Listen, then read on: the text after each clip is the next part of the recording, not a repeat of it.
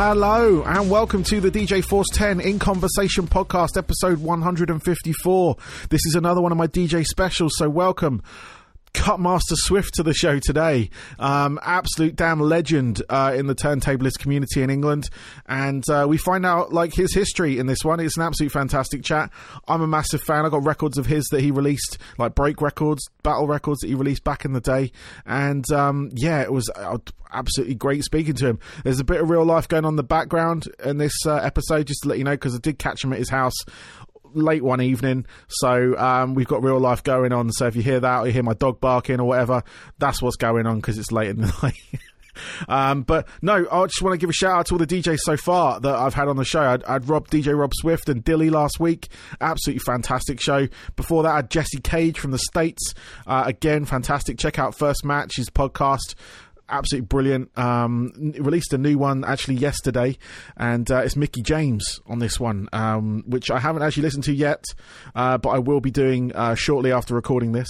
So. Um, yeah, and uh, before that, sorry, DJ Rasp and DJ Woody, um, both fantastic DJs, both fantastic conversations, and uh, including this one. And I've got another great one next week, and uh, hopefully, I'm going to try and continue this every Friday, or at least every other Friday, with a DJ special of some kind. Uh, I'm reaching out to a lot of the people that I used to um, watch and listen to and, and admire, and some new guys as well, trying to get some of those on, get their perspective on where they came from, because I'm sort of chatting to all the old school heads at the moment and uh, wouldn't mind getting hearing the voices of the new ones. So um, I am reaching out to these guys and trying to get uh, more, uh, you know, more DJs on here because that's what I want to do, and more DJs from the different worlds of DJ, not just turntablists. Obviously, um, I had Jesse Cage on uh, a couple of weeks ago with uh, radio. Um, it was kind of like his US radio, rock radio, and, and general top forty radio sort of stuff we had on there. And uh, I'm reaching out to like club DJs. I'm reaching out to other radio DJs. I'm reaching out to all kind of manner of DJs that that, that have a history uh, within the industry and have some, you know, maybe some good tips to sort of pass on. But it's always good getting their sort of like origin story and how that sort of came to be and all that kind of stuff, which is what I really like about uh, this this particular show as well. Um, we really did get to the bottom of, of, of, where he came from and you know where he's at now. So, um, without much further ado, I present to you Cutmaster Swift. Enjoy.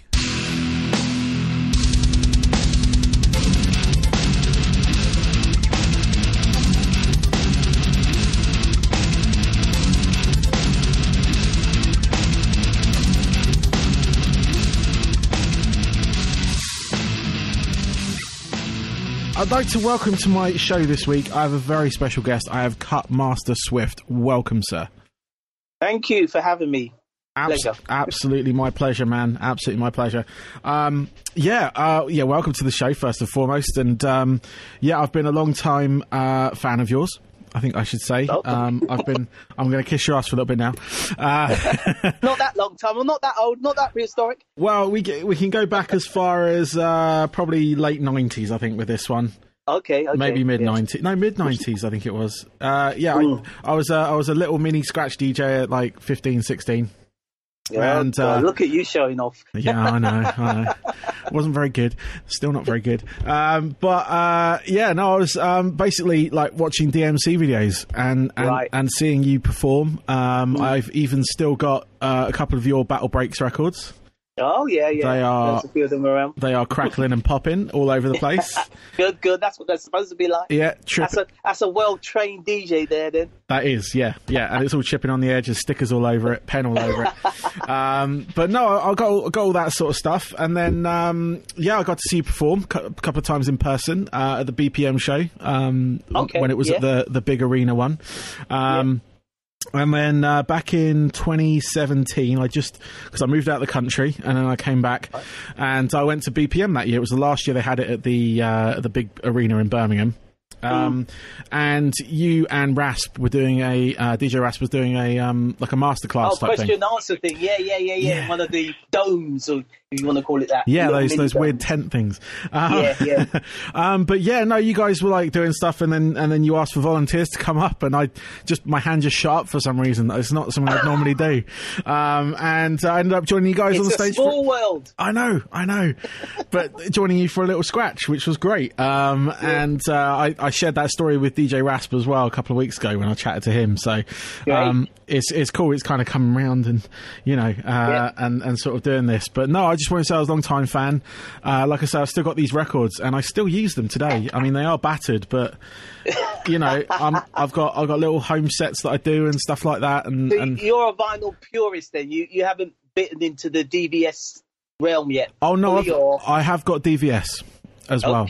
Um, I I love my It's vinyl. compromise, isn't it? Good It, compromise. it is. It is. I've still got. I've still got my uh, twelve tens. They're set up. They're actually right next to me right now, and Oh, cool. um, I'm on them pretty much every day. Uh, Good, so- but I, I use a combination of, of, of battle vinyl, like the ones I've got of yours, and I've got a couple of Qbert ones, a couple of DJ Swamp ones, uh, Yeah. Ritchie Ruftone, stuff like that. Um, You're doing good. yeah, yeah, I, they're, they're expensive, but you know, uh, it's the needles that I worry about. You see, because they don't they don't make the Shures anymore. So Yeah, yeah. Something we've all had to face. Yeah, I mean, I've Yeah. I've swapped to tonar ones, which aren't too bad. So, you know, they're about half the price of the, what the Shures were, and Yeah. you know they're about half as good. So, but they do for now. They do for now. But I've also got Phase and Traktor, so Oh, okay. I kind of, I kind You're of. not short then of a bob or two. well, uh, yeah, the, the credit or card. you blagged. No, the credit card was uh, was nice to me that day. Don't let the missus know. No, no, no. She doesn't listen to this. It's fine. Um, she's going to listen to this one now. I know it. Um, but no, it was. Uh, uh, yeah, no, it was a purchase I made a couple of years, or say a year and a half ago, uh, for the phase. That is, I've had Traktor for. Well, I've What had, made you try phase then? What you just take an instant liking to it, or you just was, well, hmm, that could be very hand, handy. it was it was a combination of both. I had a go with it at one of the trade shows. Um, The the one actually at the Newbury Racecourse with DJ Yeah, Kip. yeah, I remember that one. Yep. That's the Um, last one I think we've all done, isn't it? I think it was. I, I was I was doing like I was with the Portablist crew there Yeah. with a little pu- yeah, yeah, yeah, yeah. I saw all you guys jamming away, and Yeah. I was invited, and I said, oh, I love to, but I was stuck in the corner, and we were, we were broadcasting as well as um having a stand. And Ah. B- believe it or not, my duties at DMC go a lot beyond just being a scratch DJ, which a lot of people just seem to don't want to don't acknowledge, you know. But hey, there you go. No, we'll we'll get onto that. I know you'll be working for those as well. So, um, but yeah, no, I know you guys were right down the other side of the arena, weren't you? Um, Yeah, yeah, that's right. Yeah. We were down, down in the corner. Yeah, the and demo bar. yeah, and I, I saw I saw like uh, a phase there, um, and I was like, this this could be really useful. So I sort of I hadn't bought anything DJ related for a while, like hardware wise. Wow, you're disciplined. Yes. Yeah. Well, very tight leash, and um, but this was my day out. You see, so uh, Yeah. and and I, I decided to treat myself with Phase, and I've been really happy with them. To be honest with you, I've I've used Yeah. them for like DJ sets, and I've used them for scratch like routines and stuff. And you know, Yeah. bar the sort of like minor sort of like drift issues they're still having, they've been totally solid. Like um like battery wise and all the kind of other stuff that. You know, people were worried about, but um, no, I mean, Does it feel a bit weird not having no interaction with the tone arm? I've never used It's- them. I've only seen, you know, people like Jazzy Jeff use them, and Yeah. everyone I've seen use them have highly rated with them, rated them, and you know, I, I just think it's so amazing how technology is just now so progressive yeah, and leading the way as such. It's encouraging DJs, and um, you know, I'm I'm not scared of technology. I never have been because I, I believe if you understand the equipment, you can always take it to to your advantage. Yeah. and and and and do do new. I look at things, new things as new challenges. I don't Yeah. look at it as a lazy way of saying, right, I don't, don't have to carry any. Re- I don't have to know my records anymore. No more. You know, I can I can fit everything on a USB stick. Um, you know, yeah. which is impossible. Uh, you know, you're, you're only limited by the knowledge you have. No, no, totally, totally. And I, I DJ with USB sticks. like Mm. uh, I DJ a rock club, so in in, in where I live, and um, it, they've got like a couple of CDJs set up, and rather than take sort of like my CDs with me, I've got Yep. USB sticks that just plonk right in there, Yep. and I've got everything that I need on them. So you know, when you're DJing something like that, generally you don't need you know the complete interaction with the waveform, if you will, but um. You know, Yeah. you just need to know knowledge of what you're playing. That's all. Well, Um, yeah, knowledge of what you're playing and, and the appropriate type of venue it is that you're playing to. yeah, Because you know, you, like you, you know, um, I rarely um, take turntables out because there's no need now. Everyone knows what what the requirements are. yeah. So you know, I do mainly insist on Technics because that's what I've, I've got and that's what I use. But I'll quite happily use the Vestax, even though they're not around anymore. Mm. I haven't messed around with the Pioneers, but as far as I'm concerned with turntables, they only have to do two things, and that's have a good torque start Yep. and not skip. You know, Yeah. the rest Yeah. is is, is is it's just down to your skill level. Yeah. No, And, that's um, exactly it. You know, and I think you know where I was very hesitant when the CDJ things came on, and, and you know I was encouraged to try it. And when I tried, I went, "Wow, can't believe it! This really does feel right. It, it sounds right as well." And I was quite impressed. And since then, you know, with the whole DVS thing, when it first took off, I don't know if people actually remember the unit called um, Final Scratch, which I've- was by Stanton. I've got one on my shelf in front of me right now. There you go. and it was on a Linux system, if you remember. It wasn't was. Windows. Yep. It wasn't Mac. It was Linux. Yep. And I, I, I, I took a chance and I invested in it because I could see the benefits of. Back in the days, you was always limited to what you had in your crate. Yeah. So you had to pick that stuff very selectively. And as you know, DJs like myself have to walk around with two copies. So you're, you're even less, got less more of a collection. Yeah. So it really relied on my manipulation of the music I picked out to carry me for the two hours spot, maximum spot Yeah. I would probably would have ever had to play at. And you know, one time I got on the plane, and when I got off that plane, my records weren't there, know. and I just said, um, "That's never happening to me again." It's you know that really ups, annoyed me a lot. yeah. You know, I wasn't even compensated by the airline. No. Fortunately enough, the promoter was cool enough, and the DJ who let me play use his records was obviously a bit flattered that I used his records. But Jesus, man, you know, your, your records are part, are part of an, uh, again an extension of you. Yeah. So the records weren't marked the way I would mark them, and again, I had to be aware that I'm, I could be I could abu- be abusing people's vinyl because this is vinyl times, yeah. And as you know, records get worn out. They but do. um, yeah, I, I, like I said, I'm not, I, I'm very um, adaptable to technology. I, I look at it as uh, just a further challenge and a further extension of, of, of, of what's possible. Yeah, yeah, no, same here. Like I I was an early adopter of Final Scratch. Um, I, like I said, Mm. I've got the box in front of me. It was version 1.1, which was the one after Yeah, the first yeah, one. yeah, yeah. Um, 1.1. with the hockey puck sound, sound, uh, sound card, and all that kind of stuff. Um, but yeah. Yeah. and then then I bought. Um, I think it was probably about ten years ago or so. No, I stayed with Traktor. Uh, I got, Oh, okay. I, I yeah, got, because Traktor then came in the yeah, what thing, didn't they? Really? They did. I got Traktor Scratch Pro uh, with the Audio 8, which is still. Which is still working now. That's what I've got set up with my system here. Um, because I got Yeah, I got two turntables, basic two channel mixer. Um, you know, and and I've got a lot of cables hanging around. That's the only downfall of this setup. There's a lot of cables. Uh, one day I'll. You're uh, doing well then. Oh yeah, no, I've not like jumped onto like every sort of like DVS mixer or anything like that. Although they would be nice, um, but uh, it's just sort of like I've sort of adopted little bits of technology Yeah. here and there, rather than sort of jumping. I got picked up Dicers, and I got um like back in the day, I used to like I got the uh, CD Vestax CD players. These like CDX05s and like, little platters on them and stuff.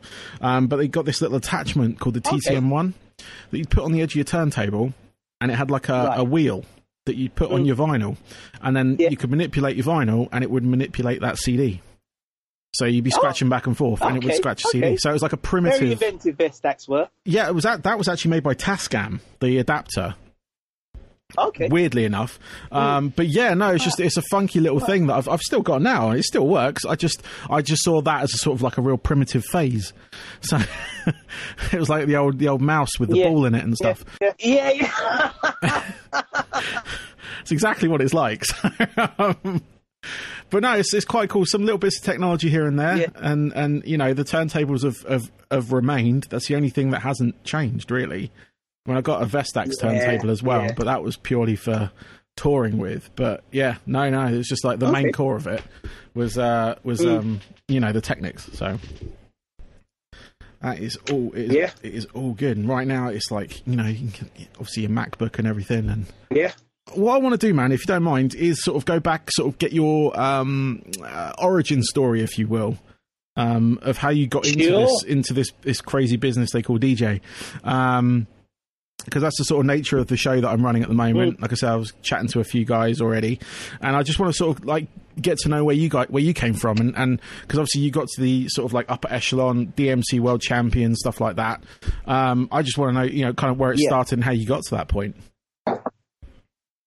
Right. Well, pretty much. Um, my parents are Jamaican, and music was always around in the house, really, mm. as, as, as far as I could ever remember. But my dad, um, who was a carpenter at the time, he actually built a sound system with his uh, other carpenter friend, and they actually formed a, a sound, little sound system called B and M Hi-Fi, and they were doing like a lot of parties for nurses. My mum was a nurse, and just little little house parties because that's what they that's what they had back in the yeah. Um, when I really acknowledged what was going on, all I remember is my dad just building his own speaker cases, uh, uh, wiring valve amps and stuff like that. And that stuff just used to fascinate me, mm. if you know what I mean. Yeah. And it was pretty much my dad just giving me his old records and starting me off with what we call a gramophone. If you imagine what a gramophone is to people who don't know, that's yeah. a very old word. It's not the wind up thing that you see in the museums. it was pretty much uh, uh, a system that had a radio and a, a, a, platter that could stack seven inches and they will fall one by one yeah. down and play yeah. automatically. It was that kind of thing. And that's what my dad gave me. I've got a picture somewhere. I've got to find it one day um, when I'm like DJing in his lap. Nice. About, ooh, about maybe five, something like that yeah. age. And pretty much it was just, it. that's what spurred my interest music and electronics. Um, it wasn't only when hip hop initially hit the UK and caught my attention, mm. Because there was always things on late at night, like the little Soul Train and that. There was not these were not peak hour TV. Yeah. It was late at night TV, and you and you literally had to sneak in to to, to, to see these things and catch them. And uh, and there wasn't really anything on the radio because radio again was quite limited. But um, all I remember is that the media caught onto um, the New York scene, which was breakdancing pretty much. That grabbed the, the, attention of everybody. Yeah. You just saw these acrobatic kids doing these crazy moves and spinning or yeah. whatever. And um, it was a Malcolm McLaren video that really sparked my initiation to want to investigate what was later to become knowledge to me as hip hop. Cool. You know? Yeah. And it, it, it, the video inco- incorporated everything. It incorporated the Rocksteady crew, a well established B boy outfit with a female. Yeah. And um, they also had the world famous Supreme team who actually emceeing on the track and they also scratched on the track. Oh. And it was literally them scratching this seven inch record, and you just heard the wah, wah, wah, wah, wah, wah, wah, and it was like, wow, this is amazing. so from that, pretty much, I went. You you you you literally had. You remember this is no. There's no internet. There's no Google. Yep. Everything you found yep. out, you you either found out by Chinese tales or people telling you stuff, or hearing stuff, or someone knowing someone. That's how you found out stuff back in the days. Yeah. And literally, it was Grandmaster Flash's Adventures of the Wheels of Steel, that really opened my mind up to hip hop DJing, nice. which is scratch mixing. Yeah. Um, there was no video of what I heard, but I visioned what he was doing, and I recognized the records because they were records my parents had, like Chic Good Times. Mm. Um, and obviously there was a lot of vocals being thrown in and thrown out.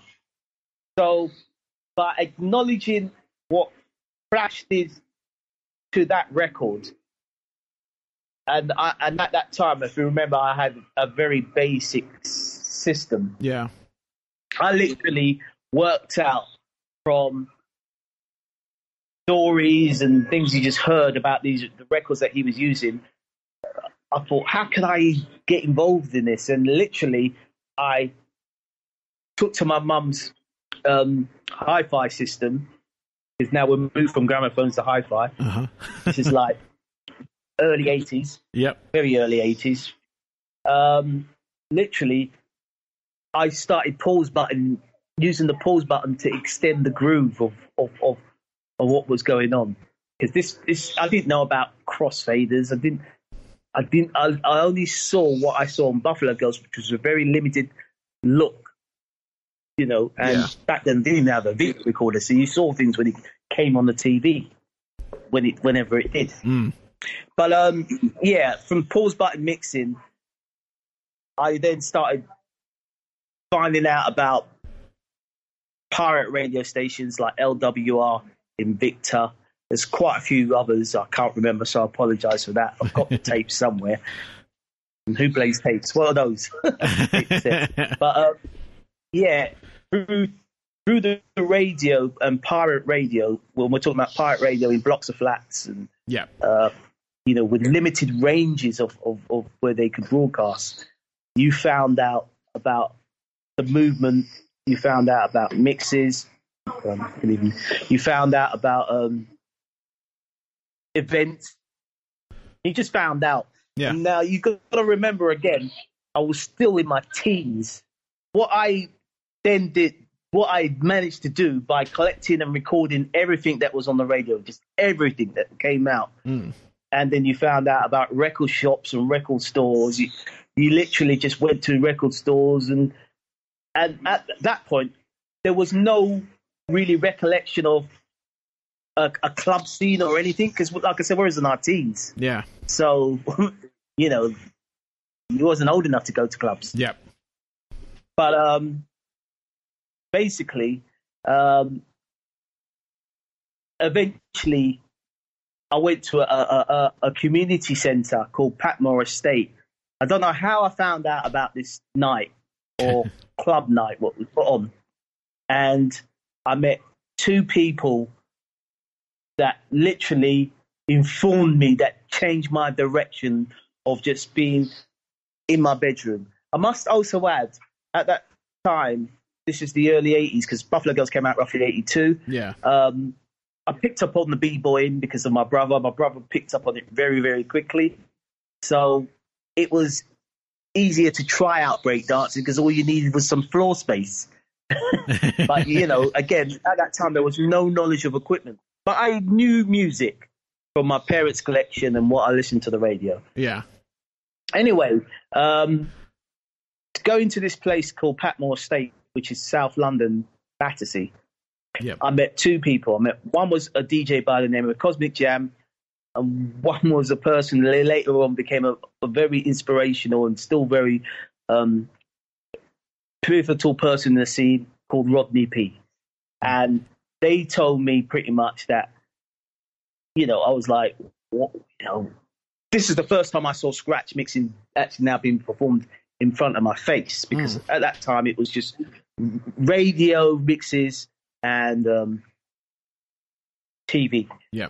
Um, Cos- Cosmic's equipment was obviously a lot more better than mine, although it wasn't the authentic 1200s as we know later become very knowledgeable on. And yeah, they told me, look, if you really want to see this in its entirety, you need to go to you need to go to somewhere called Covent Garden. So I was like, Covent Garden, okay, yeah, I've heard of Covent Garden. That's where they do a lot of exhibitions and Yeah. you know, street buskers and stuff. So I went to Covent Garden, which I would say was roughly around 83. And when I went there, um, it was just, there was just loads of people like myself standing in amazement and watching people. Nice. And at that time, a- UK crew by the name of Sidewalk were like the first real organized crew I saw to the to a, to a performance level and getting media attention. yeah. And they had a b boy in there called Dolby D, and there he was. You know, someone I saw on TV now in the flesh. You know, looking dapper to the nines with all the track suit, you know, the and everything. And um, yeah, I, I, I literally was just flabbergasted by what I saw at Covent Garden and went back when I got back home, I told my brother, I told my mates about it. And pretty much every other music influence prior to that got shelved overnight, you know, because grow coming up at that time, I was pretty much listening to sound system tapes and little exposure you used to get on the radio from people like Rodigan, and you know they used to have sound clashes on on, on played on on on his show, Hmm. and um, he used to drop dub plates and stuff like that. Nice. And then there was a soul jazz scene, which which again I was too young to go to the club, so I didn't really witness in its entirety. Although there was people that we knew that were older than, us that were in those places, and they were showing us, you know, certain moves, jazz moves and stuff. Yeah. And you know, you're talking about boogie and, and all sorts of music then. But li- literally overnight, all those music, you know, as great as they were, were shelved for this new movement called hip hop. Nice. So pretty much, I was down Covent Garden, and funny enough, I had the name Cutmaster Swift from then. Okay. But no one kind of twigged because I was a b boy, and I and I got quite popular from a certain move called windmills that made people acknowledge me as a b boy at the time, nice. and um, and you know I had this name Cutmaster Swift. But a lot of people thought it was very long. And I never, I was never really DJing until later on. Um, what actually happened? Clubs started to form in the in the in the shape of a club called Spats, okay. and that was a lunchtime event in in Oxford Street. And um, it, it was initially started up by an MC group called the Family Quest, and DJ Fingers, who we might later known, was in a group called the Syndicate. He was in a, another group called Mix Masters, I think it was him and this other guy. I can never remember this other guy's name. So again, if you ever if you ever report this back, I apologise for not being knowledgeable in everyone's names. We're talking thirty plus years I was going to say it's a while But, ago, um, man. So it's all good. It's a while ago. It's a while ago. Yeah, you know, I, I could barely remember next last week, let alone what's going on now. 30 years ago. But um, yeah, and in Spats, it was a very small club, but it was a lunchtime event because, like I said, we was most of us are in our teens. yeah. Um, Westwood actually made a, a, a appearance there.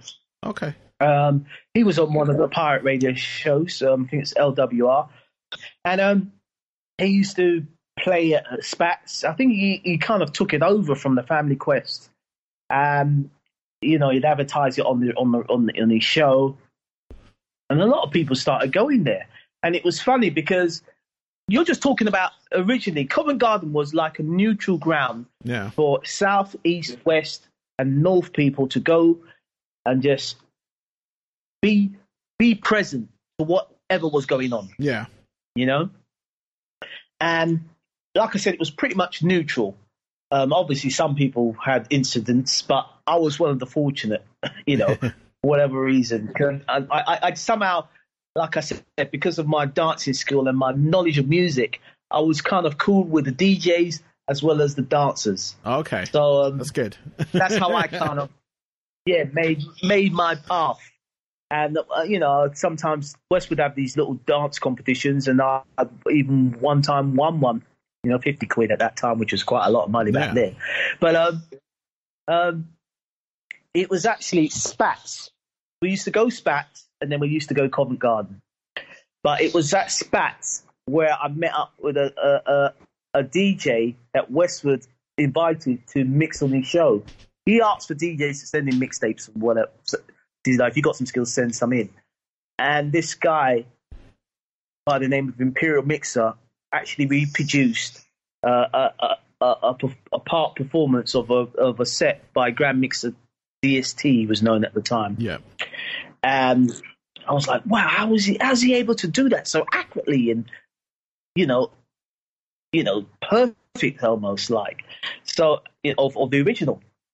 And I met him at the at Spats, and I was surprised to find out that this guy lived pretty much not too far from here. I lived Battersea near Battersea Park, and he lived more going up towards Clapham Junction. It's all Okay. South London still. Yeah. And I was like, wow. At this time, I didn't, I didn't. You didn't know of anyone in your area as such. There was no advertisement like I'm the baddest DJ in the area, there were no block parties as such Yeah. to, to, to, meet people. So we all met at, at, at, in the same area, Spats or Covent Garden. So upon meeting Imperial Mixer, and again talking to him and him knowing me as a b-boy, I somehow convinced him. Me and this other guy, by the way, I forgot to mention him. He's very important. Called Robert Fujor. He's actually a D, uh, drummer, professional drummer. He's Okay. drummed Courtney Pine and that. But at that time, he was still drumming. But he also had an interest in music, and, and he had he, he actually had he was the first person I saw with a Technics SL twelve hundred, and I had nothing. You know, Yeah. I had some BS belt driven disco Garrard turntables, and I had a mixer by Phonic, um, Ah. which was a quite prolific uh, brand at that time. Um, it didn't have no monitoring, it didn't even have a power supply, and I built all these bits into it. I built my own monitoring in it. I went to Edgware Road and bought a little preamp kit and worked out how to wire this thing in because, like I said, I had interest in electronics. Yeah. But when I met these guys, these guys were a step above me just by equipment. You know? Yeah. So I was like, I need to be down with these guys because these guys know what you know know know what they you know know have got the tools and they know this they got a, a better skill set than me. And because we collectively bonded together in that capacity and I knew my new music and I knew what we call later to become break beats Yep. you know, I could, because I had my knowledge of that. When we teamed up together, the Imperial Mixers was formed. Um, and basically, that was there was a four man team. It was me, Cutmaster Swift, Robbie Wiz, Robert Folger, Imperial P, the Imperial Mixer, and his brother Cutting K. And also, Robert knew of two females that were interested in rapping. Um, and, you know, we heard them rapping, and when we used to play out, they used to rap when we were playing out. And they said, Yeah, you girls are good, man. You should become our DJs. And they were part of a, a girl, I won't call it gang, but a group of girls called the Warm Milk and Cookie Crew. Nice. And we was like, okay, yeah. And it was a, a, a, about eight of them or something. And um, it was Debbie and Susan, their names. And obviously, if you know about the Warm Milk and Cookie Crew, if you shorten that down, you've got two females who I said were rappers. It's quite obvious. They became they were the Cookie Crew. Yeah. They became the Cookie Crew. So they were our initial MCs, and you know they they flattered me and Robbie extremely well because one of their first raps they wrote, they actually featured our names in their raps, and um, there was a little competition at the WAG Club that Westwood did in in West End. Everything's West End based, Yep. and they won that competition. And you know they did that rap with me and Robbie in it, and you know everyone's like whoa when they heard our names, and because obviously they knew who we were as well. And um, yeah, that's how I kind of got the hip hop bug, and it was the, it was the Imperial mixers that made me gave me the opportunity, shall I say, Yeah. pursue DJ through using proper equipment because Imperial Mixer had two SL1200s, Robbie had one, and a Tandy mixer with a crossfader. Imperial Mixer had a, a phonic mixer without a crossfader, it only had up and downs. My mixer I had only had up and downs. So we put all this gear together and managed to make it work. Nice. And one of the things that got the Imperial Mixer's attention really was that Imperial's cousin went to the States. And we used to have mixtapes come back from the States. And Westwood used to play them as well. A DJ by the name of WizKid, Mm. um, Jazzy Jay, uh, Bambaataa's tapes, and all sorts of things. Yeah. And they were playing certain predominant breakbeats, you know, like the Apache and the Champ and so forth. I Can't Stop by John Davis and the Monster Orchestra. And these records, obviously, there were old records that we, you'd be very lucky to find them, you know, Yeah. or, or just even know what they were. There was books starting to come out about hip hop, and used to hear, oh yeah, this is Grandmaster Flash's um, breakbeats list or something like that, and that's how we kind of collected breaks. And but one thing about breaks, breaks became code names from either part of the phrase of the break used to hear, or just DJs naming them code names anyway because they didn't want people to know their breaks. Yeah. It's like covering So, the um, labels and stuff as well. Yeah, that's Yeah, right. Yeah, but I, I kind of missed out a, a, an important part is that Cookie Crew was so instrumental in helping me get my DJ groove on because they they, they Rocksteady Crew came over one time uh, very early in the eighties and they were dancing in Earl's Court um, Plaza. It Plaza? Yeah, Plaza. It's gone now. They're not the building down, turned it into a block of flats. But um, that's the original plaza where everyone does their light shows and that in Court. This was, Yeah. and um, literally Panasonic sponsored Rocksteady Crew to come over, and they brought over a DJ by the name of Afrika Islam, and, Af- and, Rock- and the Cookie Crew went and saw them perform, and Afrika Islam must have took, took, taken a liking to the Cookie Crew, and he gave them his he gave him his slip mats and a breakbeat and a breakbeat record Wow. which you know this record was one of you know pinnacle re- break that he used to cut up back in the day. I was like, wow, how, you know, I'm really surprised. And the Cookie Crew gave it to us, and this record was Samba Soul by um, Samba. It's um, Masquerade Nava. I can't pronounce the bloody name of it. I should know by heart because I put it on breakbeat albums as well.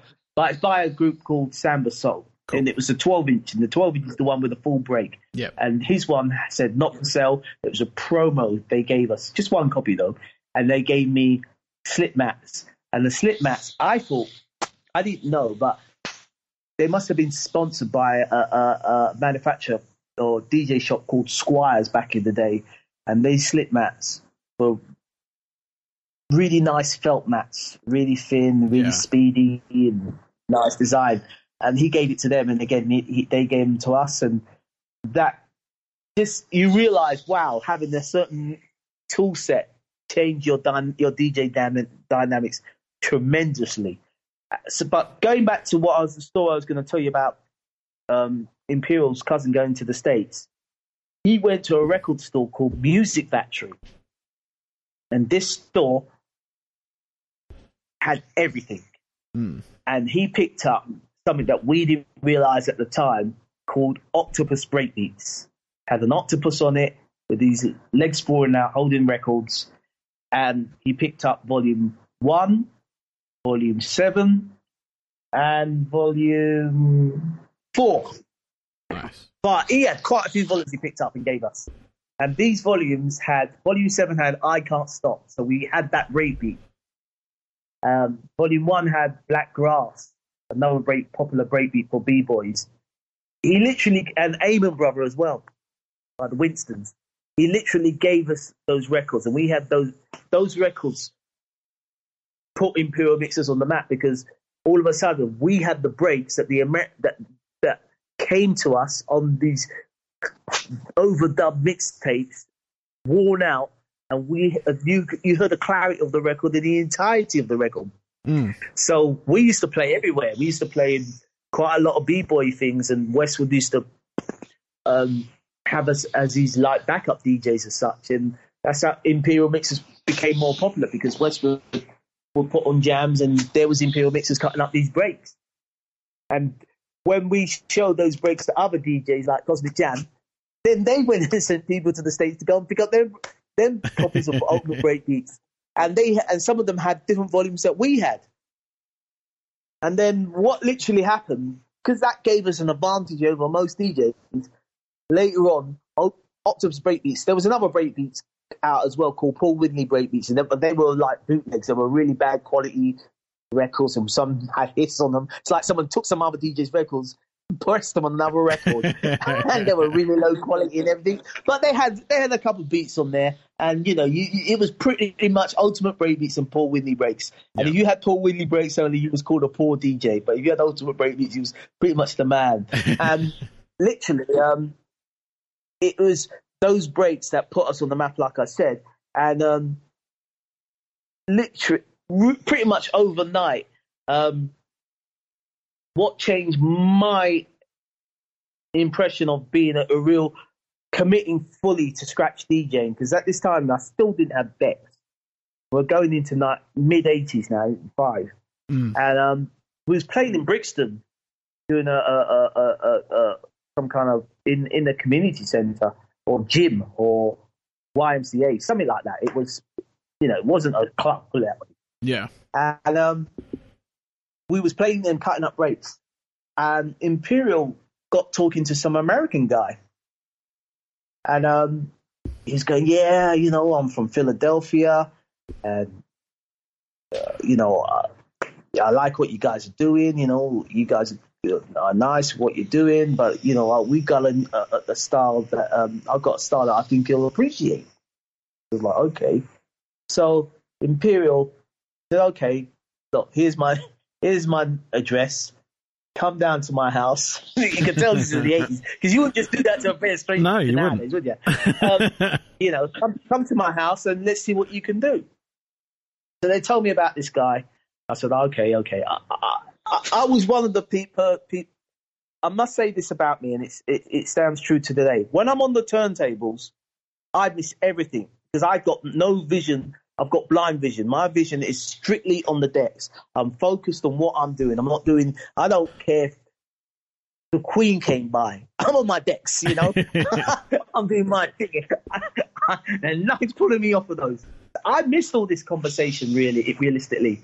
But we, we, I said, okay, let's go. That this guy's coming over, so we was like, you know, what's this Philadelphia guy going to show us? Because at that point, it was all about New York. New York DJs were our influences. Wizkid, yeah. Jazzy Jay, Red Alert, you know, all those kind of DJs. That's, that's the, the only DJs we heard about. But anyway, this guy turns up at Imperial's house, and the first thing he does, he goes, I, I want to change the deck positions. What do you mean you want to change the deck positions? He goes, Well, the way we DJ, we have the turntable arm to the back and the decks to the side. We're like, okay.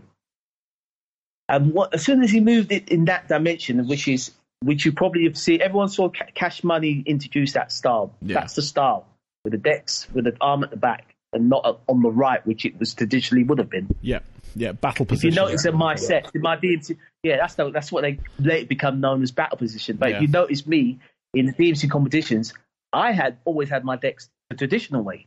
Mm. And, and and and the reason I pretty much kept it like that is because I always believed, you know what, nine times out of ten I'm going to see it that way, and if I'm going to hit the arm, because he explained why he's moving the decks that way, so he won't hit the arm, then surely I've just, doesn't that mean I've just got to get better and not hit the arm? you know, why am I moving the old turntable just to accommodate me not hit, hitting the arm? But anyway, this guy was by went by the name of Lightning Lee and uh, and I've heard people say to um, I've told them about Lightning Lee, and they said, "Don't you mean Lightning Rich?" No, Lightning Lee, because he gave us a mixtape uh, also, and it had that written on it. Got to find that tape one day. Yeah. Thank God I gave Pogo a copy because he, he he looks after his collection better than me. anyway, this tape and what this guy did totally blew our minds he was chirping. You know, he yeah. was the first person I heard chirps from. him. This is 1985. Yeah. Yeah. Um, it was like yeah. six months, or at least six or eight months before um, uh, Cash Money released a bootleg record with Dr. Funkenstein called Scratching to the Funk. I don't know if you ever got that record or you ever heard it. I have heard it, yes. When that record came out with Cash Money, that changed the whole scratching what everyone knew as scratching because the it was dynamics. Cash Money is a very is an articulate scratching scratcher. People listen to Cuba. That's how we perceive Cash Money because he was dropping new sounds and sounds and new styles. He was the one who dropped slurs, you know, and drags and reversing the record back and so forth. Yeah. And most importantly, ch- chirps. But it wasn't known as chirps at that time. We didn't even know a name for it. Anyway, back to Lightning Lee. He showed us that, and his dexterity was unbelievable. It was just unbelievable, and his speed and and the clarity. He just left us blown away, and he, Yeah. and, he and like I said, he left us a tape, and he goes to me, "You need to look out for two guys. One's by the name of Cash Money, and the other one is Jazzy Jeff." And we was like, "Okay," and literally we just practiced the chirps and and the scratches Mm. to to get them down. And and this is where things change for me because remember up to this point I never had no gear, and I was coming up to my seventeenth birthday. I was, you know, I was a good good enough child, very chatterboxy, never got in trouble with the police and that. That's why I was a good enough child, yeah. That's good. But my mum, my mum said to me, "What do I want for my birthday?" And I said to her, "I, want one of these turntables. It's called the SL twelve hundred. This turntable was two hundred pounds. It cost more than my mum's high complete whole hi-fi Mm. with speakers and everything by Sharp. You know, Yeah. but you know, she took out the credit card and she got it for me. You know, Got a lot And- of mums. once I, yeah, you gotta thank your mums, man. You gotta, you know, you- family is family, you know. Oh, totally. I, mean, I Um, wouldn't have my turntables if it wasn't for my mum. So I like. yeah, exactly. And, and no, and no matter how, all your, all, all any parent ever wants for their for their kids is to stay out of trouble and be, you know, if they see you are passionate about something, regardless of where it can ever go. Because back back in them days, you could say I wanted to be a DJ, and the D, only DJs people knew about was the DJs on the radio. Yeah. You know, club DJing wasn't even a reality. You know, weren't even going to started get just about getting old enough to get into clubs. You know, but I was still seventeen, so and I was a small kid, Yeah. so I couldn't fake it like I was a like some of the other kids that were in my my age group, and they look like men. I mean, you got the you got the old roller But, um, discos back then and stuff as well. So yeah, yeah. I mean, in, in all honesty, the only time I actually went to certain jams where adults were around was when there were park sound clashes, and they used to happen. You Mm. know, because because I was from Battersea, up in Clapham Junction, you'd have um, sound clashes up there. Uh, I can't remember the the, the, the bloody places now. It's, I'm so embarrassed I can't remember them. I, that's why I always keep told to write a book, and I never do. I can't remember any. But um, but literally, there were sound systems, and they would come to Battersea Park and they'd play there when it was summer holidays and stuff. yeah, So you get a permit to, to play at park jams. But um, I got this turntable, and then I just li- religiously practiced with it. Uh, I had so I had one SL twelve hundred, one what other turntable I can't remember. JV's. I had I got an SL seventeen hundred second hand. Had the same looking platter, and the, and the, I had the pitch control, but the, the pitch control was a knob, and the and the speed select was a knob, and the power button was a knob, ah, and it wasn't the knob like on the twelve hundred. It was a different type. yeah, You can Google it. SL seventeen hundred. Um, kind of look like I've seen some Americans have them kind of turntables, and literally to make it work, you had to have great slip mats. Remember I told you about the Cookie Crew giving me Hmm. Yeah. great slip mats, and we used to cut the plastic of the vinyl records, which the, the plastic bag that some Yes. vinyl records used to be in, Yeah, I used to and put that. that. on the plat on the plastic to make it work. Yeah, to make it even spin even quicker. Some people used to even cut cardboard to do that Mm. as well. We used to really have a lot of I'll call it layer cake layers. the amount of things you used to have just to make the record spin sufficiently. yes, I was, I, when I originally started DJing, I was right-handed, so I had my SL twelve hundred on my right hand, and the other turntable on the left, and literally that was just for always back cueing and playing the beat, and the right hand, you know, scratching away.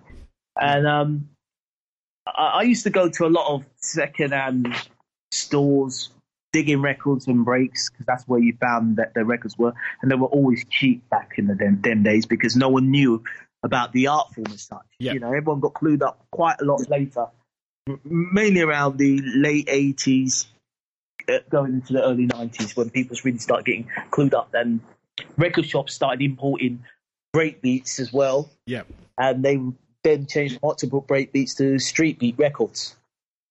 But anyway, um, I was lucky one time I went to Record and Tape Exchange and they had a, a second hand hi-fi part, and I saw an SL 120.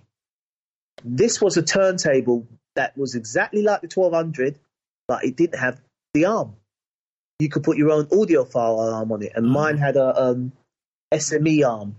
Yeah. They're the really fancy ones with the string and the weight, counterweight on it and stuff. Yeah. They're not built for scratching. No. They're for playing records. But the SL 120 was an SL 1200, like I said, but without the arm. So I bought that for eighty pounds. No. I regret selling it. I sold it eventually, but I don't know. You know, I got a picture of one, but you know, Yeah. I've got a video of me actually cutting um, DJing with it, which I'll should dig out one day. but um, that when I got that turntable, I knew now I didn't have to rely. I was self sufficient. I didn't have to rely on Imperial being in or you know accommodating me, making noise in his room and his Yeah. mum, you know, so forth, and Robbie being around as well. So pretty much, I just practiced and practiced. Um, what literally happened because a lot of the, the DJs that are big, getting big at that time were coming up as well. Cosmic Jam was very popular, Mm. um, and there was more scratch DJs turning out. Streets Ahead from West London was very big in breaks, and there was Quick Cut J, very big in breaks, East London.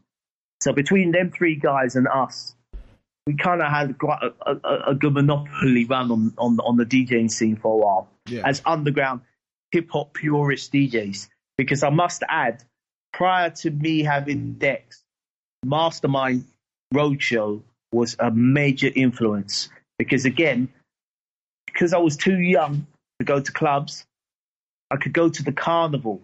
And the mm. carnival's where you see sound systems and where you see Mastermind. And that's Herbie and the full outfit.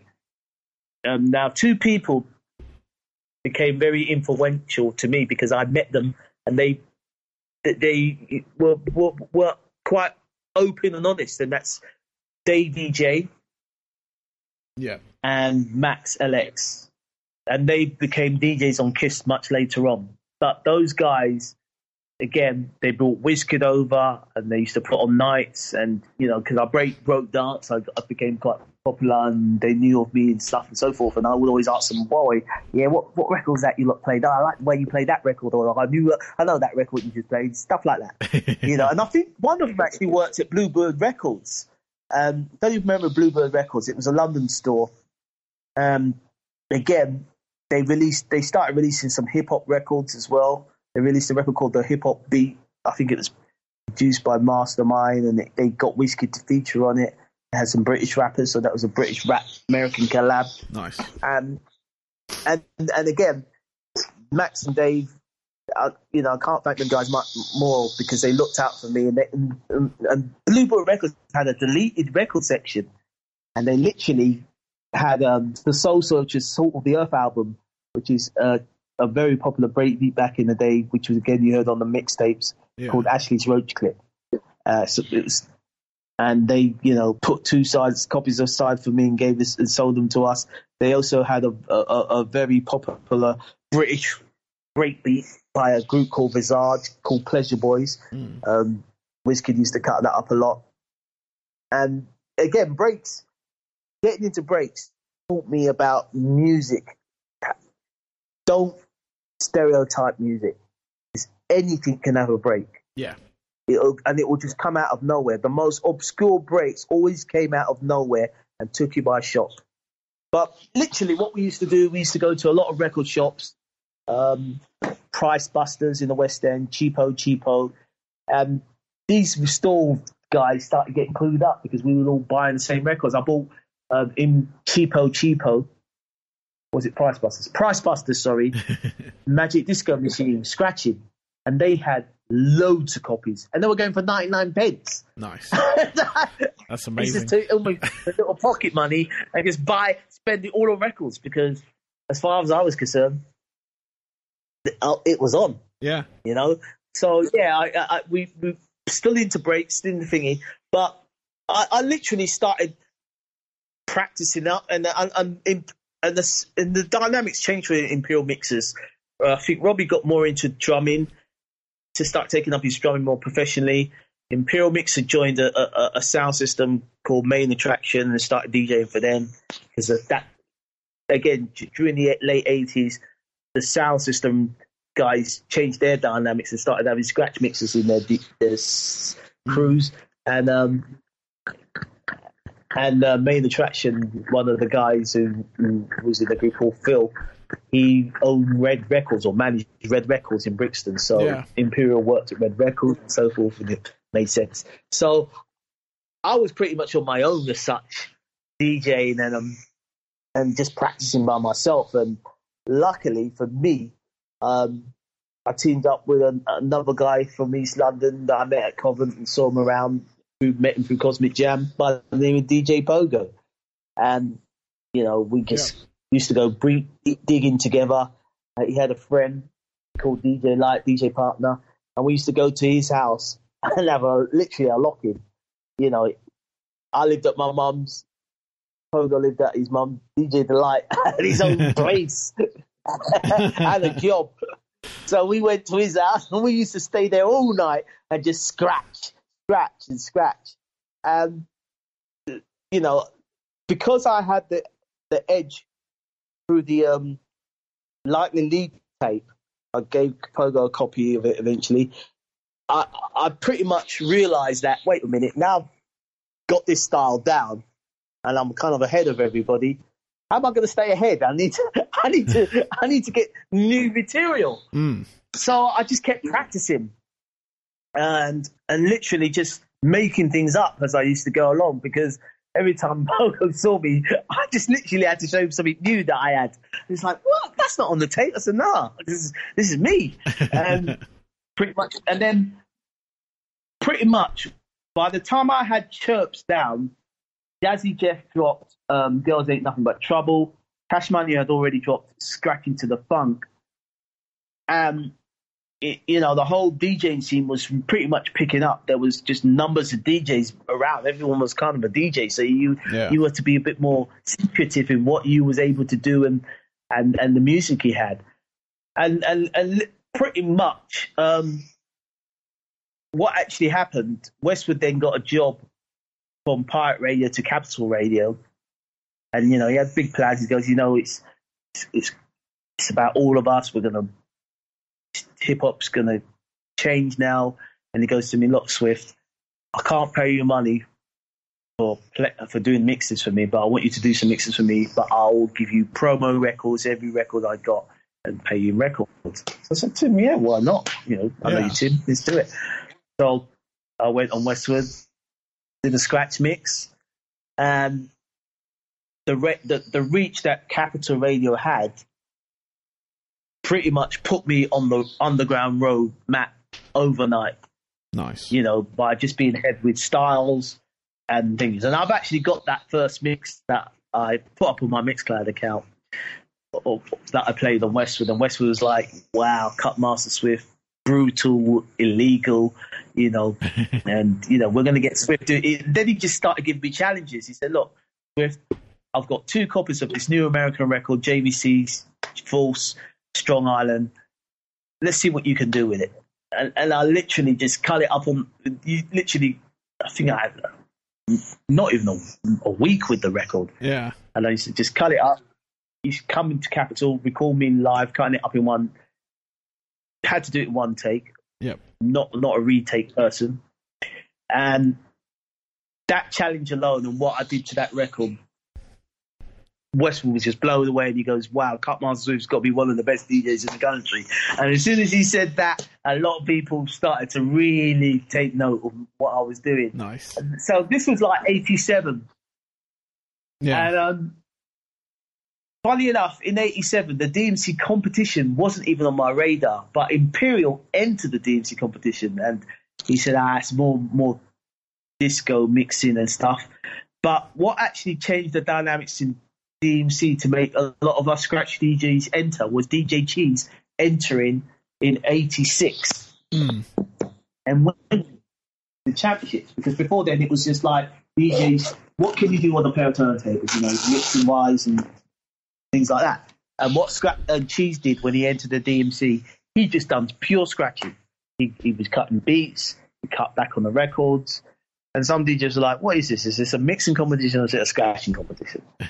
but um, obviously, from that, Chad Jackson followed after Cheese, and this was 87. And then there was another competition. The DMC was UK based, and there was a competition in the States called the New Music Seminar, and I used to collect tapes for that. Yeah. And that had Wizkid DJing, Afrika Islam DJing, Desi J, all these hip hop DJs that used to hear of competing in this competition, as well as MCs, established MCs like um, Melle Mel and so forth from Mm. Westwood used to play these. So what actually happened that in '88, Pogo decided.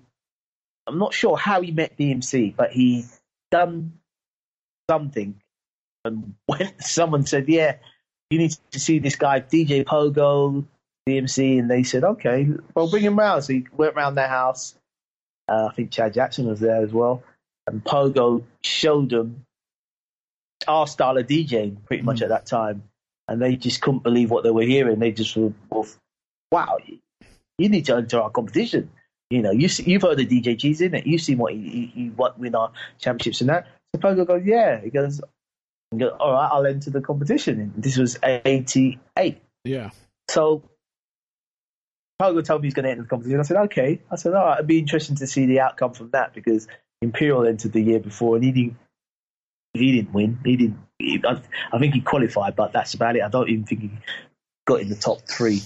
But anyway, um, you know, friends of mine were going, "Wow, you know, Swifty, you need to enter as well." Like, nah, I'll I'll, I'll miss this. I said, I'll I'll watch and see what Pogo does, and if he comes out good from it, then I'll I might enter next year.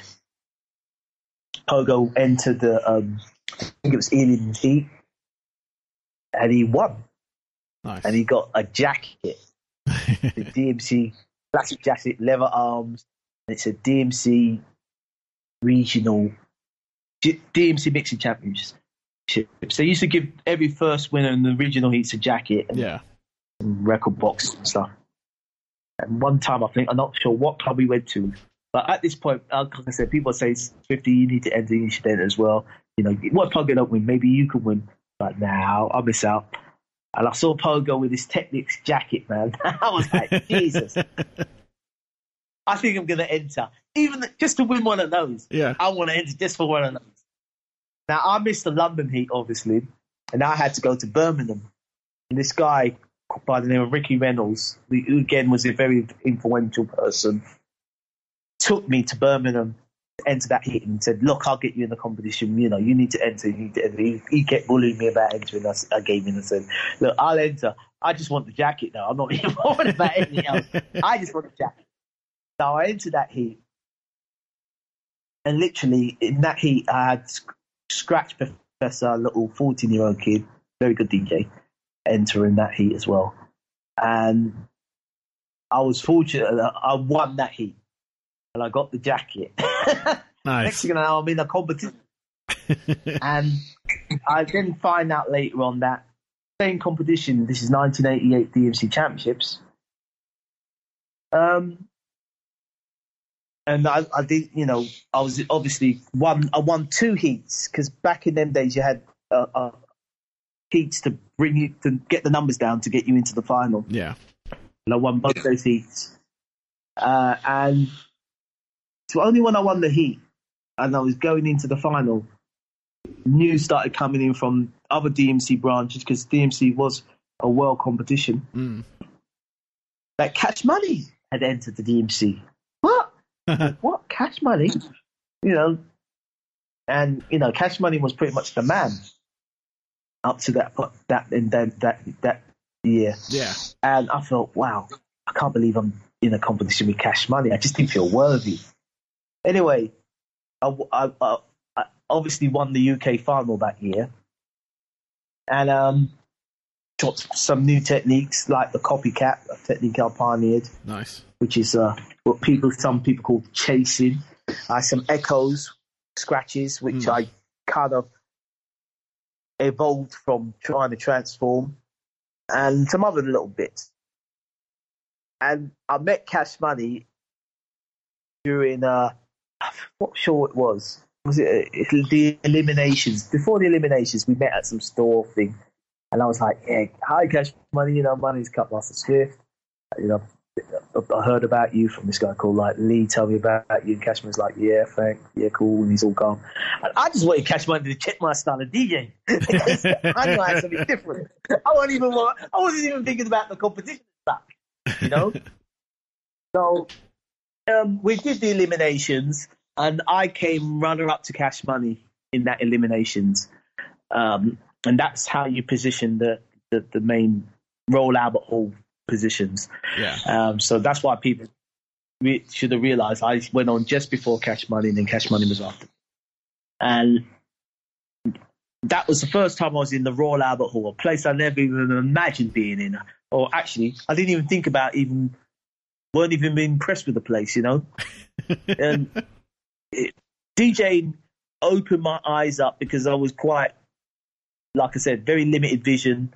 And um, is ignorant to, to things that what do I need to know about that country for? I'm never going to go there. Mm. DJ took me there. Yeah, you know what I mean. All things like that you just didn't re- you just don't realize. And um, in the Royal Albert Hall, amongst that amount of people, crazy. I really, I literally realized, Jesus, I'm in the world competition. I'm here to, I'm representing the UK um, I, I, I, I lost. I knew, although I knew what I was doing, I wasn't feeling what I was doing. I was just going for the motions. Yeah. And after that competition, I came. I think I came fifth that, in that 88 competition. I thought, no, this isn't right. You know, I, have got to redeem myself. I'm going back in '89, and I'm winning this thing. And funny enough, I did get Cash Money didn't get to see my set as such because you know you, you only saw the last bit when they call you out. And but prior to that, the same year, there was a, a event in Holland, in Holland, mm. a, a, convention.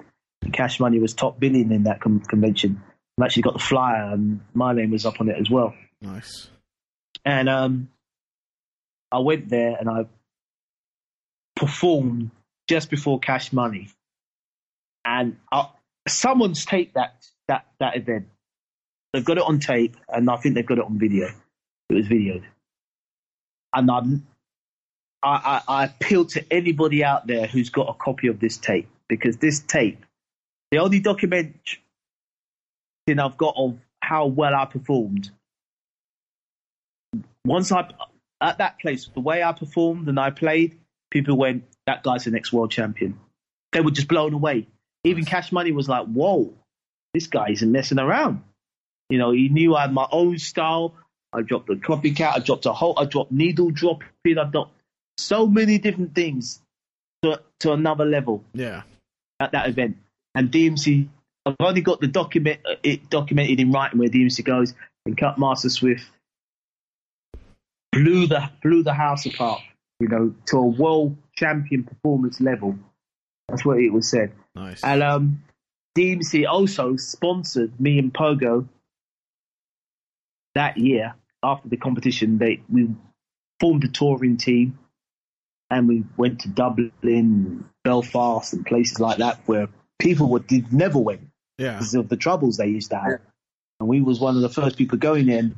The Irish welcomed us big time, so much so that you know people who were at that event always said to me, "Man, we are so grateful you guys came because we weren't getting anything, only from what we saw on the TV. You guys were the first people we saw come over here. Nice. You know, regardless of what we did. And they show us so much love. Yeah. When we went did our little tour and that.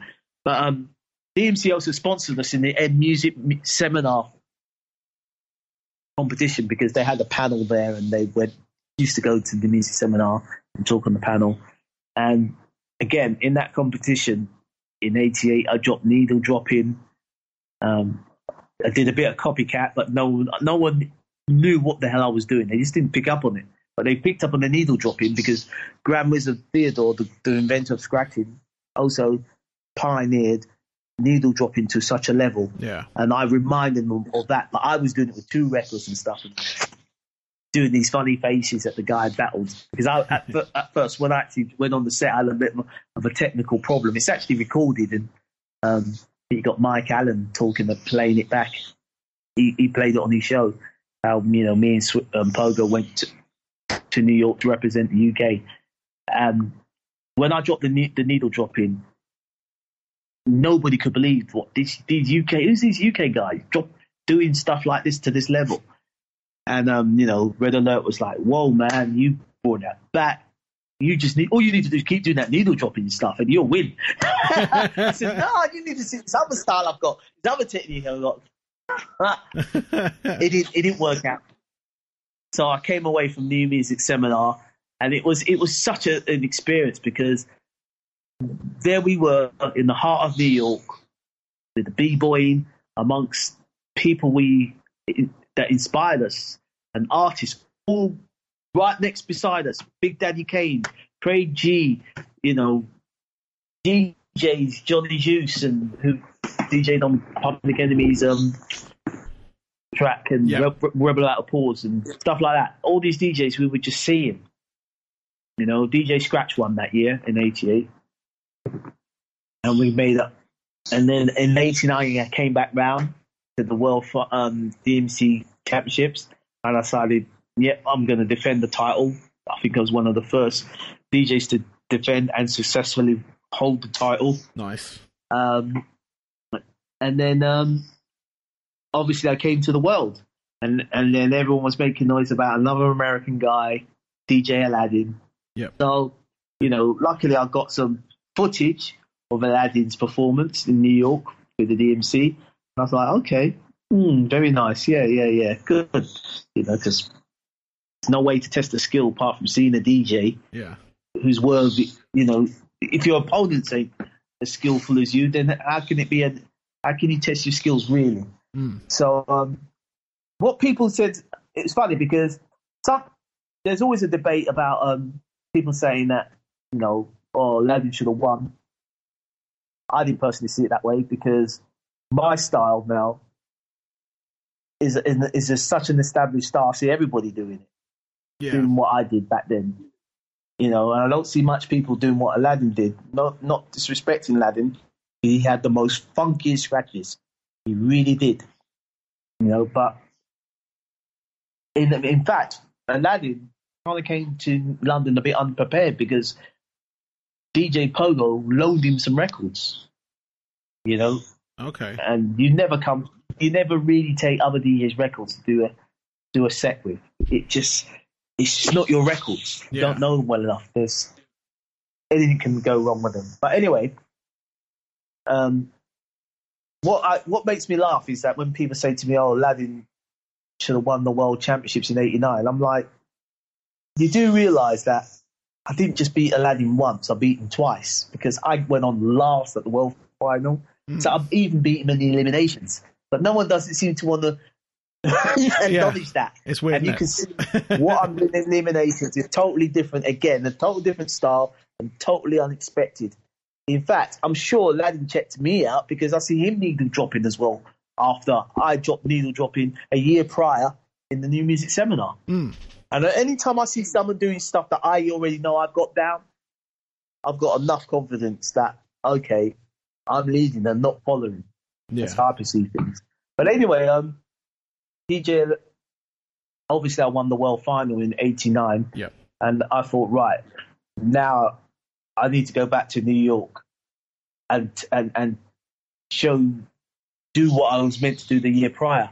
Because the year before, we actually used a Ray mixer that was more of a club mixer, not a, a turntables mixer. And why I say a turntables mixer is because if you know, Cash Money in '88 introduced the um, the GLI MX 2200. 2200, I think it was. They Yeah. or they rebranded it as 2000 Yeah. and put Jazzy J, Jazzy Jeff's name on it. But that mixer, it was a small compact mixer, and everybody thought, "How's Cash Money doing all this stuff? How's Cash? I've got to get the same stuff as Cash Money." So everyone went out and bought these mixers, You know, we picked one up when we was out in New York, and we were surprised how cheap they were. And then DMC caught on to it and thought, right, we're going to import these mixers in, and we brought them over. And unfortunately, what a lot of people didn't realise because they just bought them and plugged them in, the voltage was set wrong on them. Yes. It was 110, we're 220. So you instantly blew the fuse or the diodes inside of them. Mm. And because I knew electronics, DMC had a whole heap of these mixers returned to them, and they had them sitting in the, in, on the shelf, and they weren't going to send them back to the States. Yeah. So I said to them, oh, I'll fix them for you. and they just gave me a whole heap of them as well. Nice. And I had like a whole heap of these mixers, and I just replaced the diodes and got them working again. And I used up some of them as spares to, to do crossfaders. So at one point, I was like servicing a lot of DJs mixers because they used to come to me. And we're talking about carbon faders, yeah, not the Yeah. these VCA voltage control faders or optical faders that you've got now. We're talking about very infancy days, and I used to take the faders apart and I used to brush them out and clean them out. And a lot of DJs back in the days, because of carbon faders, used to use stuff like WD 40 Yep. and Servisol to clean the faders to keep them running because you know carbon faders would leak mm. literally, Yeah, and I've those got- things would, I've would got- it. Yeah, I've got an old Technics uh, 1200 EX 1200, I think it is mixer, Yeah, and yeah, that, yeah, that, yeah. that thing bleeds quite a lot. So I've kind of like left it as a, a shelf antique at the moment. This stuff looks good on the shelf. It does, doesn't it? But what actually happened? What actually happened with GLIs breaking down so much and their popularity? DMC decided to brand their own mixer, yeah, and they got Milos, who were responsible for the GLI mixers, which were very popular in the early days, which the world's famous Supreme T used, and um, all, all the popular hip hop DJs was using this GLI mixer. That's what I used in '88 when I did the DMC, my DMC set.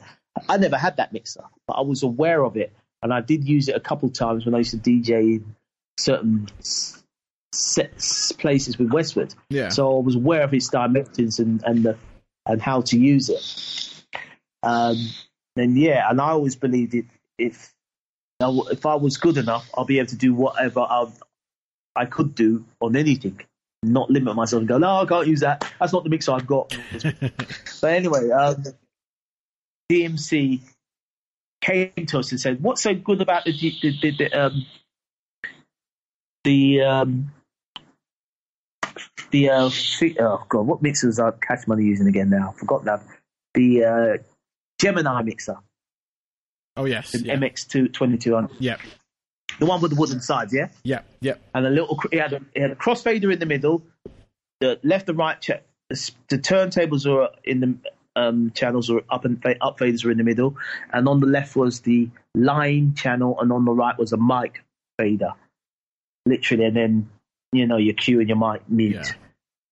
It's a very simple mixer. So literally, they said, you know, if you was to build a mixer, what would you want it to have? So I said, look, well, for first thing, it's got to be, it's got to be, it's got to be serviceable. Mm. You know, so I said, look, you need to put a, a replaceable. You need to make sure we can change the crossfaders on that because these faders, when they go, we need to uh, be able to change them really quick. So we literally designed the DMC PMX2 Nice. from the image of the uh, Gemini mixer, yeah, but we made obviously some improvements on it, like replaceable crossfaders and stuff, you know. And um, that mixer then became. I had the prototype at one point, and I was DJing with it, messing with it, testing that. I go, "Yep, that's fine. That, you know, it can get this. Is this is it's ready." And um, pretty much, we were the first people using that mixer. We took it on tour with us. Um, then DMC introduced it into the championships and, and, and encouraged everybody everybody start picking up that because of its reliability and it and it was easy to use. It, it was as easy to use as a Gemini, but Yeah. obviously much of a better better quality built because it was built by Milos, which was a Japanese company. yeah, Um, yeah, that mixer saved, saved its time all the way up to 1991, 92, I think. It's Q-Bert and that used it in there when they won first time. Mm. Roc Raida used it in 90, 95 when he entered. Um, yeah, and that mixer became the standard. Everybody who entered the DMC had done on those mixers and learned the craft on, on it. Nice. So that's pretty much my my DJing career and the influencing things I did Yeah. as a DJ as such. We, uh, uh, you know, apart from that, we did we did things. Me and Pogo like and business, and another guy called Mysterious came released records like we released our own breakbeat album, Mm. Skool Beats, back in the day.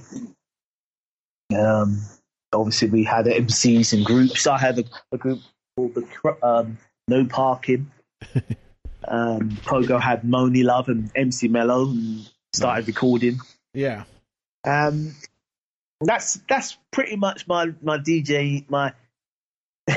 No, that's that's I know I've, I know I've missed out quite a lot, but uh, you know I That's don't what- want to bore people to death. No, no, gonna- it's- be this- doing a lot of editing. This is all good. No, I love this kind of stuff. Honestly, this is what my podcast was made for. To be honest with you, um, no, I love the long Brilliant. form stuff. So no, this has been absolutely fantastic for me and absolutely fascinating as well because it's like I kind of joined the sort of like scratch sort of like I guess like movement if you will scene or whatever or, or you know whatever you want Yeah. to call it around sort of like 96 97 so and that's when I sort of started Yeah. getting into it I was a I helped my brother like DJing's always been a thing so my brother had a mobile DJ business so Wow, we'd yeah. be doing like kids parties and, and, and weddings and roller discos and all that kind of stuff.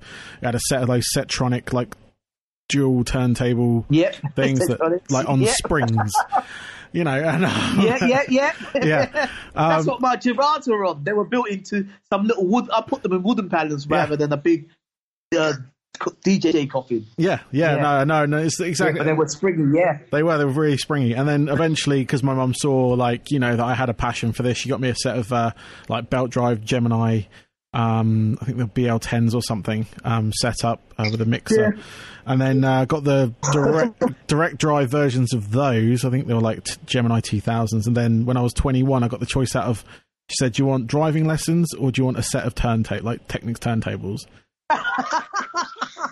I didn't learn to drive till I was like 26, so, so, um, but um, yeah, and I've still got them. They're still going almost 20 years later, so I can't, you know. I know. They're, they're, they're built to last, mate. They're Oh, built to totally, last. totally. I, I know of very few people that killed Technics SLs. I, I'll be honest with you, I've killed mine because, if you, as you probably know, I won the first gold SL 1200 turntable that DMC offered in their championships Yeah.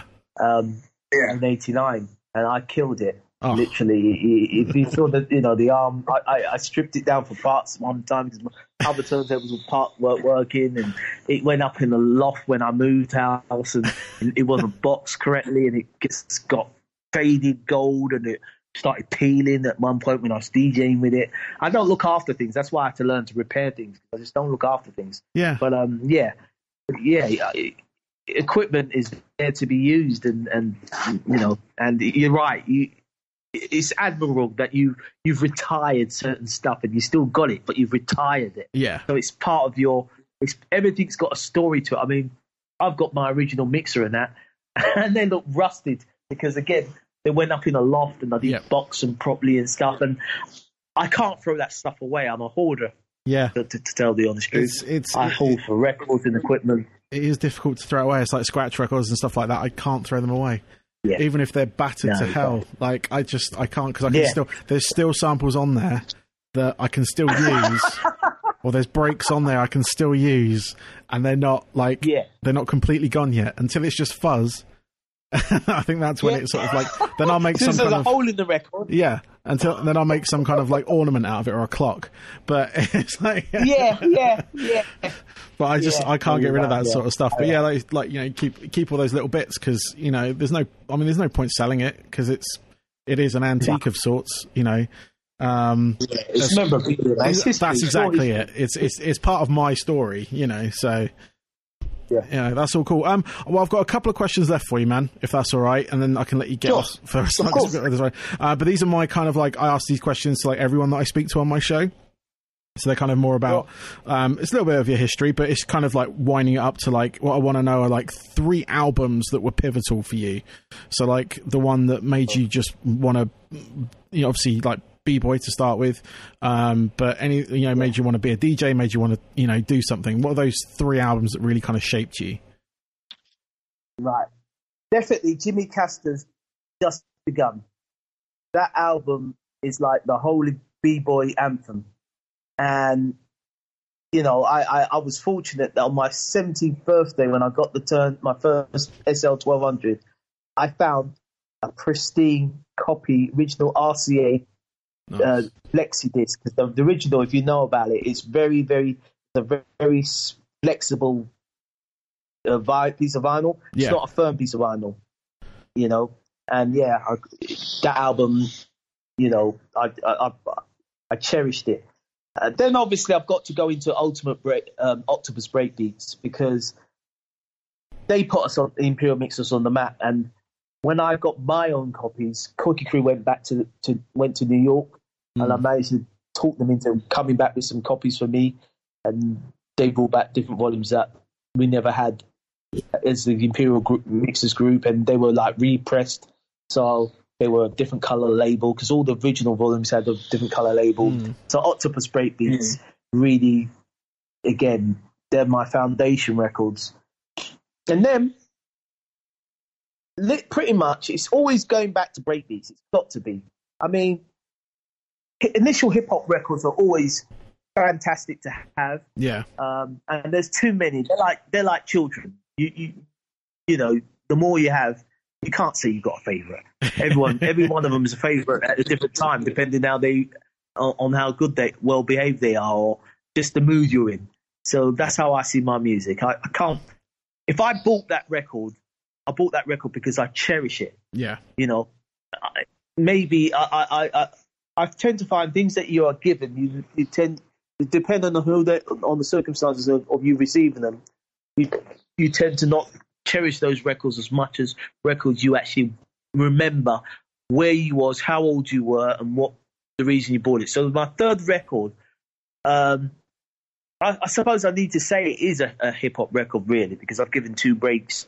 Um, let me think. What hip hop record really changed things for me?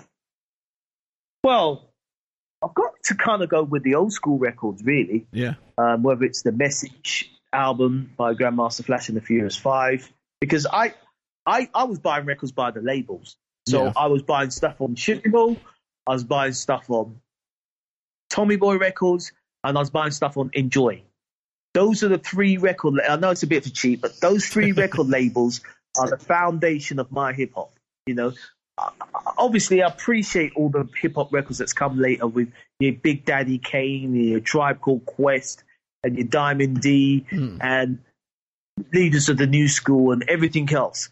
But prior to that, I was into the earliest hip hop because that's all like there was. Yeah. So I bought Man Parrish, hip hop bebop.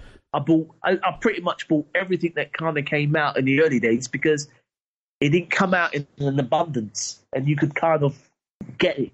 Or you bought one record and your friend bought the other record and you know you, you literally had the had those records between you. Yeah. So I hope, I hope I've clarified that. No, no, that's all yeah, good. Um, the message and Planet Rock. Planet Rock by the Soul cool. Sonic Force because yeah. that sound was a, a, different sound, and and the and the and the message was more funkier. Yeah, and and, and, and they were and Sugar Hill had a band that would reproduce the breaks, if you know what I mean. Yeah. But the electronic sound of Planet Rock put things, put the whole electro thing into a different atmosphere. It yeah, took it to a total new level. Yeah, yeah. No, I mean that, those are all great. Out like like especially the break side of things. It's always useful for me because I always like look for like break records from back then. Um, and see if I can still get them now. Yeah.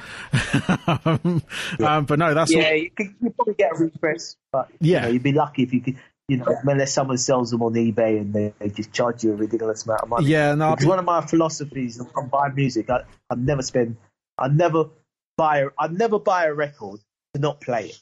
Yeah, that's just defeats the object. Although, in all honesty, nowadays I still do collect vinyl, but I'm, I'll rotate them like how you just rotate tires on a car, if that makes sense. You yes, know, yes. I'll play it because that's the I've got it, but I'm not gonna I'm not going to take it to a club and play it because it's a bit it's almost pointless to a certain extent, you know, Yeah. unless it was something special that I really wanted to play at, you Yeah. know. But yeah, Yeah. that's I kind of it. That's yeah. cool. Um, before I ask you this last question, actually, I just want to count with another one. Um, you said you were working. Um, you do a lot of stuff for DMC still, the radio, the United DJs. Yeah. Um, what what do you do? Yeah, I know you've got got your own show.